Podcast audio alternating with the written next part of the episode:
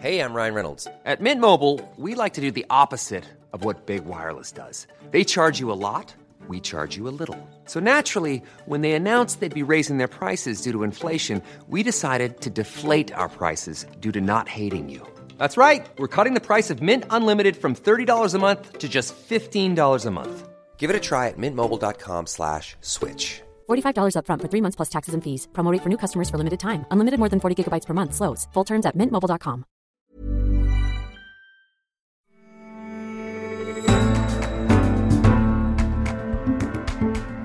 You're listening to The Economist Asks. I'm Anne McElvoy, and this week we're asking what can the European Union learn from Brexit? My guest here at the Global Skills and Education Forum is Matteo Renzi, the former Prime Minister of Italy and author of Another Road Ideas for an Italy of Tomorrow. He's no stranger to the rough and tumble of European politics and cut a bold swathe through it as the youngest Prime Minister in Italy's history when he came to power in 2014. Mr. Renzi was known as the scrapper for his robust intention to take on the Italian political establishment. But in 2016, he lost power after a failed constitutional referendum. Since last summer, his country has been governed by the Five Star Alliance of New Wave populists and the ultra conservative Northern League. That's a long way from the Renzi centrist recipe. But he's also been critical of institutional Europe's approach to Italy's economic difficulties and its general reluctance to reform. What might culture and education do in playing a role here, making the political process in Italy and beyond work better for the common good? Matteo Renzi, welcome to The Economist Asks here in Dubai. Good afternoon to everyone. You've said that Europe is sinking in the red tape of bureaucracy. This is holding it back in finding a solution good for future generations. What do you mean? I believe in Europe. I think Europe um, was one of the great uh, results of international politics, is one of the great hope for international order, and will be a great dream for the generation of my son, of my daughter. But I know Europe risks a lot. We have a lot of problem uh, today. We have the first problem, of course, is Brexit. Nobody understand what happened. But there is a problem for the next years. What is now Europe? Europe is clear. Europe uh, was the place of peace. My grandfather went to France to, to make the war. My son will uh, go to Paris to make Erasmus. Today, Europe is 7% of population, 25% of GDP, and 49% of welfare state around the world. But a lot of European leaders, a lot of European politicians lost a lot of opportunities with a discussion focused on the red tape of bureaucracy, focused only about uh, uh, rules, laws, and not about soul, about dream, about ideal. This is the question. For me, Europe is great if we come back to a great idea of uh, uh vision and not only about today's division. But let's dig into that then. I mean, on one point, you've said, I think, in the past that populists may be able to beat traditional parties once, but eventually reality will beat the populists. That sounded very upbeat. And yet, one could say that the trend is running against you across Europe, whether it's populism in uh, Italy or whether it's disruptions, whether or not one calls them populism like Brexit. Are we going to have a long wait for your prediction to come true? Populism means a lot of things. Populism is Trump. Populism is Italian government if we discuss about uh, single policies, it's impossible for us describe the same populism between Trump and the Italian government. For taxation, for example, Trump reduced taxation, Italian government increased taxation. Around the world, a lot of example. Morales in Bolivia is populist and uh, he permit drug presence in uh, Bolivia. And uh, the president of Philippines, Duterte, is populist, is uh, proposed death for the people who use drug. Bolsonaro and Maduro are populist, but totally different. So, in other words, what is populism? For me, first is the fear about the future. The message is that in the future will be worse than today. And this is a very strong message for young generation. Example, education. Don't study because the disruption in the Internet of Things, in the digital revolution will destroy jobs. And so we will have a world dominated from robot. This is false. This is a stupid thing. Okay, yeah, we will have a great digital revolution in front of us. But in every period of the history of the man and of the woman, in every period, after a revolution, we will have a new modality of create job. And the point is that populism play a very important role on the fear. The real challenge for the older people is give a different vision, an alternative narrative. And this is the problem of Europe of today because we are not able to offer that. And why do you think that is? I'm thinking about your centre left political camp, campaign, institutional Europe with, with, the new European Parliament about to be uh, voted on shortly, it really has been in retreat. You've said yourself, liberal leaders found themselves sitting in a kind of hecatomb. So something has gone wrong that is not just to be blamed on the populists for doing it differently or better or worse. What has gone wrong? I think populism won in a lot of countries also for international wave and Brexit maybe was the first step of this wave. And wave uh, starting from UK uh, in a referendum, continue with uh, Trump victory in uh, USA, touched also Italy with the, our defeat in referendum. I joked this morning because I hate referendum. I lost my job for referendum. And uh, I you found, shouldn't have called it then. I found a club with David Cameron. David Cameron is the president. I'm the deputy president. But the difference is David decided to organize a referendum. For me, was an obligation, constitutional obligation. So sorry.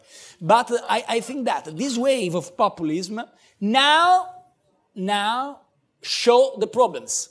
Let me be very clear. It's easy win an electoral campaign with a lie. But then reality show the check, show the bill. Do you remember the discussion about Brexit? Oh, with the Brexit in UK we will have hospital. Very good. What is the link between Brexit and the NHS? Brexit spoke about first hospital, NHS, second migration, nothing about migration in the deal, and a lot of things. It's easy to win a referendum with a lie. Actually, it's not. Can I, do, I must interrupt you because actually we should come on to where we are now. But the Theresa May deal did intend to put migration at the heart of it. The question is that it doesn't appear to be about to prevail.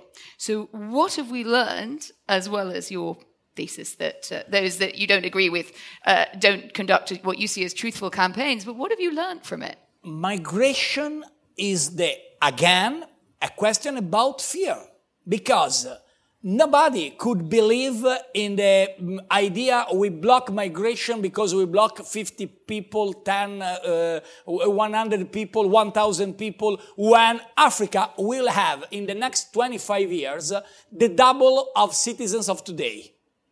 Nigeria, there was here the former president of Nigeria, will become in the next 25 years the third country around the world in terms of population after China and India.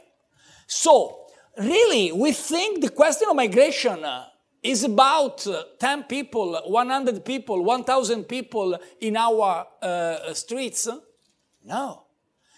And let me be very clear the problem about security cannot close in the problem of migration because Jihadi John grew up in the school of UK Jihadi John was the killer of ISIS, do you remember? Who uh, used uh, a very professional camera to show the killing in Syria. And uh, he grew up in UK, not in Syria. Killer of Bataclan grew up in Brussels, in Molenbeek banlieue, not in uh, Syria or Afghanistan. The question is that we have a great emergency in education more than in migration. Theresa May and other leaders, also in my country, use migration only because it's easy to use the fear. But we know consistently that populations want some kind of management about migration, and that leaders who fall foul of that tend to fall foul of their populations. Would it not be better for liberals like yourself to acknowledge that rather than simply taking the argument very broad and saying it's all about fear mongering? I know there is a problem. Not there is the, the, the limit. I discussed with a lot of uh, leaders around the world. First of all, with the President Obama, I told him, ah, Matteo, you cannot accept everyone. But I was prime minister during a crisis of migration and I tried to save every man, every woman, every child in the sea because first of all came the life and then came the polls the election and the rate of uh, consensus. This is the first. I try to save everyone. Second point, the welcome. Okay, what is the strategy for Europe in the future? My view. Continue a battle between the UK and the wall of Orban, or we start finally a strategy in Africa. Today, London is the fourth or fifth Italian city. London, yeah you can say, oh, this man uh, don't know the geography. Uh, yeah, in my government there are also people who don't know the geography, but it's not that. this, this means in London the number of Italian are unbelievable. After Roma, Milano, Torino, Napoli, there is London. So we know how many important is migration. But the question today is invest in Africa, because the only one who understands that today is Xi Jinping. My idea is stop with the stupid discussion in Europe and we have to open a new Marshall Plan for Africa as Europe, not only in the Chinese hands. This is my view. And uh, we'll stay on the Chinese hands. China, Italy, Belt and Road Initiative. I think some people inside the country have some concerns about the impact of that buddying up, if you like, between the Italian leadership and Xi Jinping through the Belt and Road Initiative. What's your view? Italy and China share the great history of a friendship from Marco Polo to Matteo Ricci. But today, Italy is not a market number one for China. The first partner for China today in Europe is Germany. And it's very important for export of Germany. Germany have a very great uh, commercial surplus. Germany doesn't respect the European rules about commercial surplus. This is a very important thing, but it's uh, too much economic. But I think it's, uh, it's correct to have a relation with China. I think my government, our government, not my government, the, the, the Italian government. Uh, Whoops, Freudian slip there, ladies and gentlemen. Is this a comeback, Mr. Renzi? I try to stop. um, but uh, I think uh, China and the Italian government uh, work together, and this is correct. The more correct thing is an agreement between Europe and China. And for that, there is a problem of Italian position with this government, unfortunately. We made agreement with the Five Star Movement with the yellow vested, with Gilets jaunes, and not with Macron. I think it's not a good idea. Exactly in the same days in which yellow vested tried to destroy Elyseum. And the reaction of Macron was. Uh, was it, too, was it an extreme uh, reaction of Mr. Macron to recall the ambassador in a way to take that conflict over the support of this populist government that uh, succeeded yours well, uh, over a kind of row, really, over their support for Gilets jaunes. Was that wise? The, the, the, reaction of Macron was correct because if you have a friend country who decide to went to Paris not for meeting with a minister, but for meeting with the yellow vested, it's the minimum to recall the ambassador. So I think it's correct. But my view is that in Italy, populists will have crisis not for the action of Macron or for the opposition or for the, but for reality. The forecast for GDP in Italy today is 1% of growth, but the consensus is minus 0.2, not plus 1, but minus 0.2. This means in the next six months we will have 20 billions to find. 20 billions. It's impossible. So Italian government will have a lot of problem in the next months for economy. But I come back to uh, foreign policy. First, with China, the only solution is an agreement between Europe and China. First. Second point, I hope in agreement between Trump and Xi Jinping, because this will be very important for uh, global trade. Third, I think we have to work with China respecting the rules. This is the problem. But Silk Road is a good initiative from uh, Xi Jinping. We have to offer an alternative as Europe. I'd just like to uh, hear a little bit more from you on where you think Europe goes now, particularly given the unstable sands of Brexit, on which much is pitched, not only in, in the UK, but its impact. As we're talking, we don't even know whether Theresa May, as Prime Minister, can survive these next few days and weeks. She had a bruising time with the EU Council. Her deal is in terrible trouble. How much is her fault, and how much blame would you give the EU? I think Brexit it's an unbelievable defeat for uh, British politics. It's a surprise, eh? Because I love um, British politics. I consider British politics uh, the best around the world. I grew up with the, the, the idea of uh, Churchill. From Churchill to Tony Blair, I loved the British politics. The organization of Brexit, I joke with my friends, it's similar to Italian politics, not to British politics. It's chaos. I don't think and, you mean that as a compliment. Oh, I don't know. Maybe it's a compliment. I don't know. I, I, I felt at home. They said, what, what now? Said, Nobody understand. Okay, welcome to Rome. Uh, not welcome to Westminster. And uh, uh, this is a problem. I think there is a great responsibility f- mm, in the hands of uh, Theresa. Theresa made a lot of mistakes. A lot of mistakes. Nobody could deny that. I think there is a greater responsibility also in the opposition side because Jeremy Corbyn wasn't at the level of the great challenger. Now the situation, there are two possibilities in my, my, my view. The first is a real new challenge in the parliament. Not easy, but if British member of parliament remember themselves, there are British and not Italian, maybe they can, they could uh, uh, achieve the miracle. The second is the second referendum. You a fan? No, I'm not a fan for referendum after I lost job.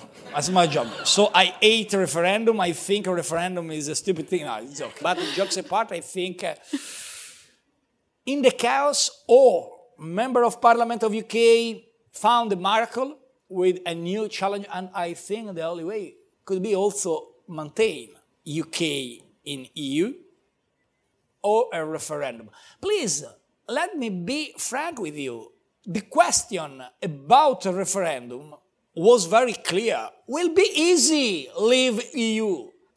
And when some of, of us ask the question about what do you think about uh, Irish border, Irish border, technicalities. What is about uh, single market, technicalities?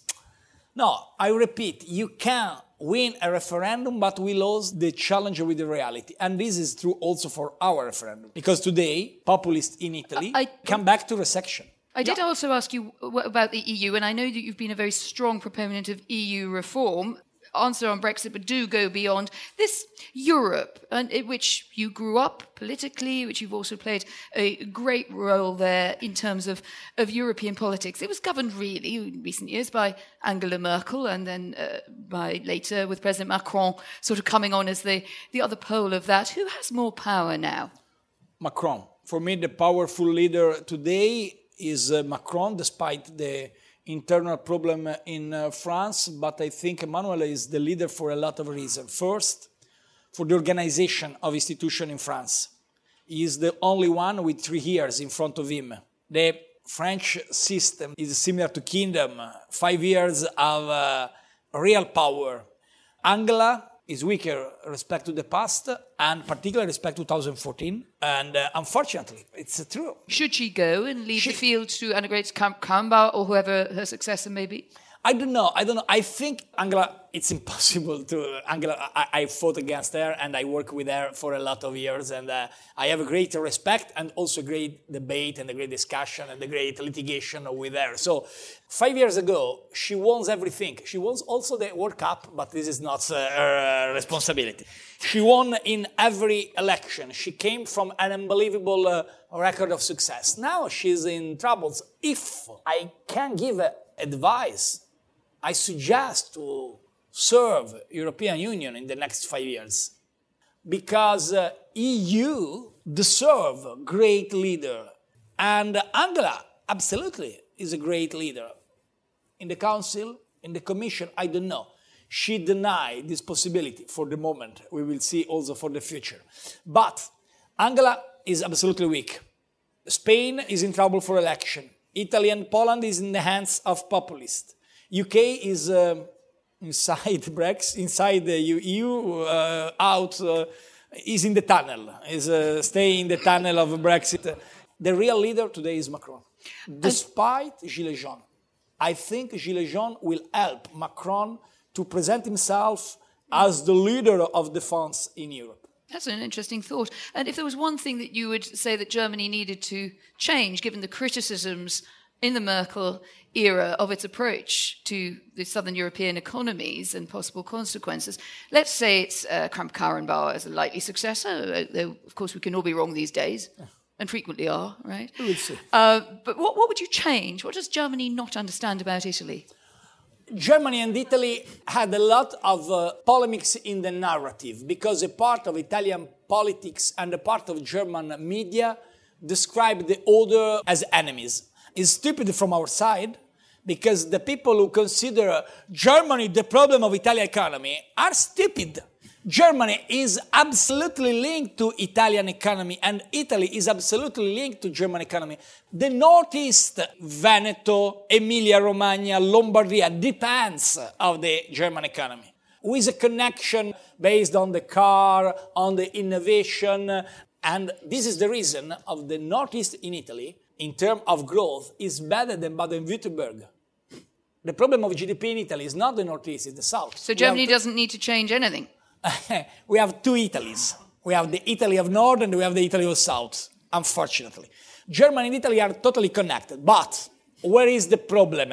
Frankly speaking, first, Angela was a perfect leader in day by day. She's brilliant in terms of um, problem solving. I fought against her about Greece because uh, I came from very good result in European elections. So I stand up for Alexis Tsipras against the idea to push up Greece from EU. We discussed with her about uh, flexibility, particularly with um, some minister of Angela Merkel, without name, Schäuble. And, uh, but no, it's, it's, it's a good friend now. It's, it's all right, a, no one's listening. But I'm very diplomatic. Yeah, I have a career in, uh, in the foreign policy, absolutely. It's clear. I think that Germany and Italy have a lot of things to do. The problem today in Europe is not the relation between Germany and Italy, but, but in my view, the problem is a relation with the Visegrad countries. Mm. Because Orban, Poland, and all the countries continue to say, oh, we, have, we love the sovereignty. Okay, but they use our money to be fan of sovereignty. So they want to build a wall with my money. Okay, you build the wall, I stop the money. I propose that. There is a new budget. Or we accept the idea of solidarity in two ways. Solidarity means I will give your money, but you cannot say not migration, not values, not culture, always stop the money.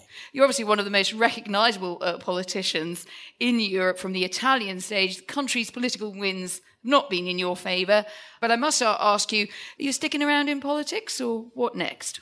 In Italy, everyone continued to stay in politics. And uh, everyone, uh, a lot of people told me, but you come back. In Italy, everyone come back more, uh, sooner or later. But I tried to change that with the referendum because my idea was an idea very Anglo-Saxon. This is a constitutional years, referendum. Ten, yeah. ten, year constitutional referendum. The referendum I, I lost. Okay, I will continue, please. And and it's uh, you I, keeps talking about. Yeah, it's it's a, it's a, an injury in my heart. really, jokes apart, I think uh, this tentative was destroyed and now we continue with the traditional change of government in Italy. I remember my first meeting with Obama, with President Obama. We discussed about Libya. And he told me, oh, there is instability in Libya. I know, President Obama, ah, they change the government every year. Then they look at me, I'm so sorry. because uh, Italy changed 65 government in 72 years. My government have an unbelievable longevity, three years. And uh, we are the number four after Berlusconi, Craxi, and Mussolini. A very strong benchmark. Matteo Renzi, thank you very much. Thank you so much. Bye bye. And of course, we'd love to know what you think. What lessons should other European countries take from the turmoil of Brexit? And you agree with Matteo Renzi? Is Emmanuel Macron the man to lead the European Union to a steadier future? You know where to find us at Economist Radio. And why not subscribe to us at economist.com slash radio offer? I'm Anne McElvoy, and from Dubai, this is The Economist.